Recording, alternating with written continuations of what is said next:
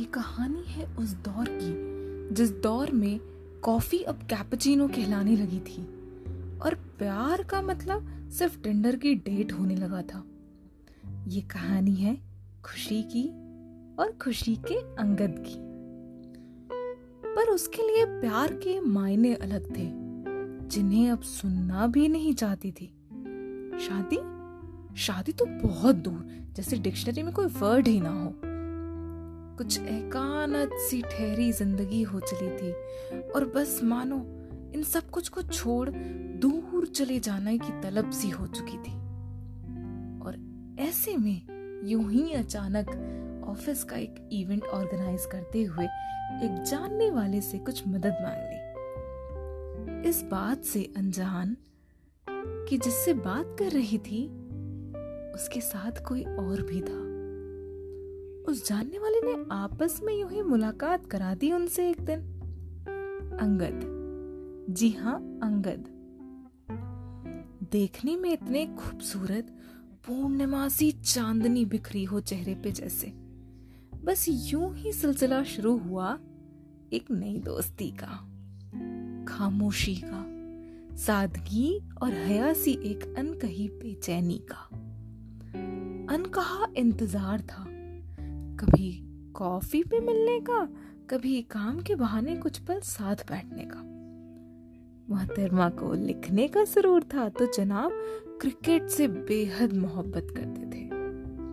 उनके शौक एक दूसरे से बिल्कुल अलग थे, पर कुछ था जो बेचैन करने लगा था। हाय, हेलो बढ़ के लेट नाइट चैट्स बन चुके थे। खुशी जितना देर डर के करीब जाती।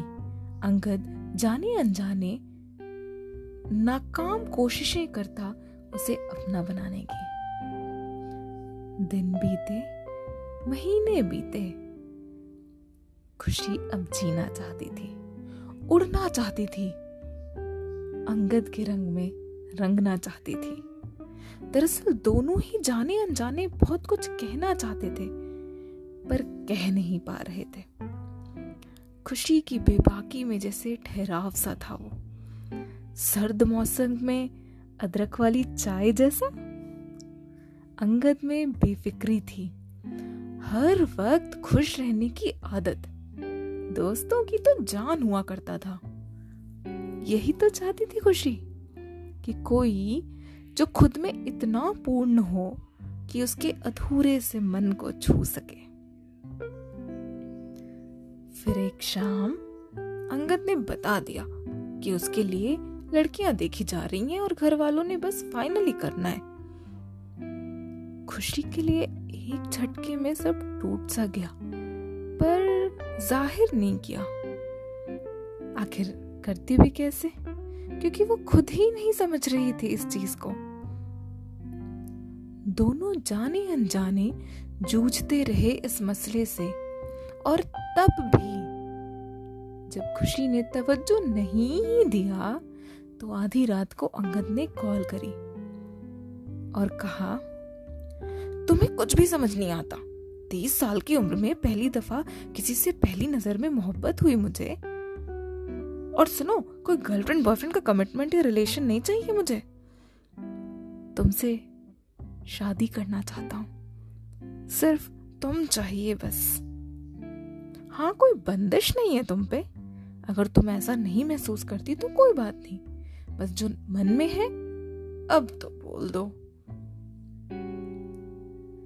खुशी के तो जैसे कानों में सब कुछ सुन हो चुका था। यही तो चाहती थी ना वो। यही तो मन था उसका। कुछ था अंगद में जो लड़की सालों से प्यार, शादी, इन सबसे दूर भाग रही थी। आज अचानक एक झटके में उसे यही चाहिए था। और इन सब में वो बस इतना ही कह पाई, मैं आपके लिए अच्छी नहीं हूँ। हाँ तो ठीक है, गिनवाओ अपनी बुराइयाँ, पर इतना जान लो मेरा फैसला अब भी यही है, तब भी यही होगा। मुझे तुमसे अच्छी कोई नहीं मिल सकती। अंगद ने उसकी बात को आधे में काटते हुए बस यूँ ही कह दिया।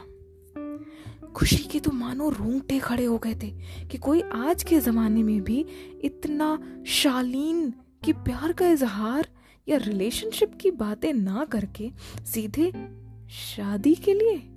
वो जो खुद इतना ज़्यादा अच्छा है, उसे सिर्फ़ खुशी चाहिए।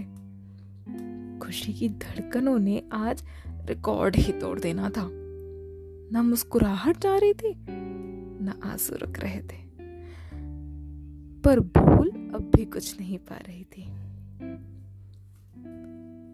एक लंबी गहरी खामोशी।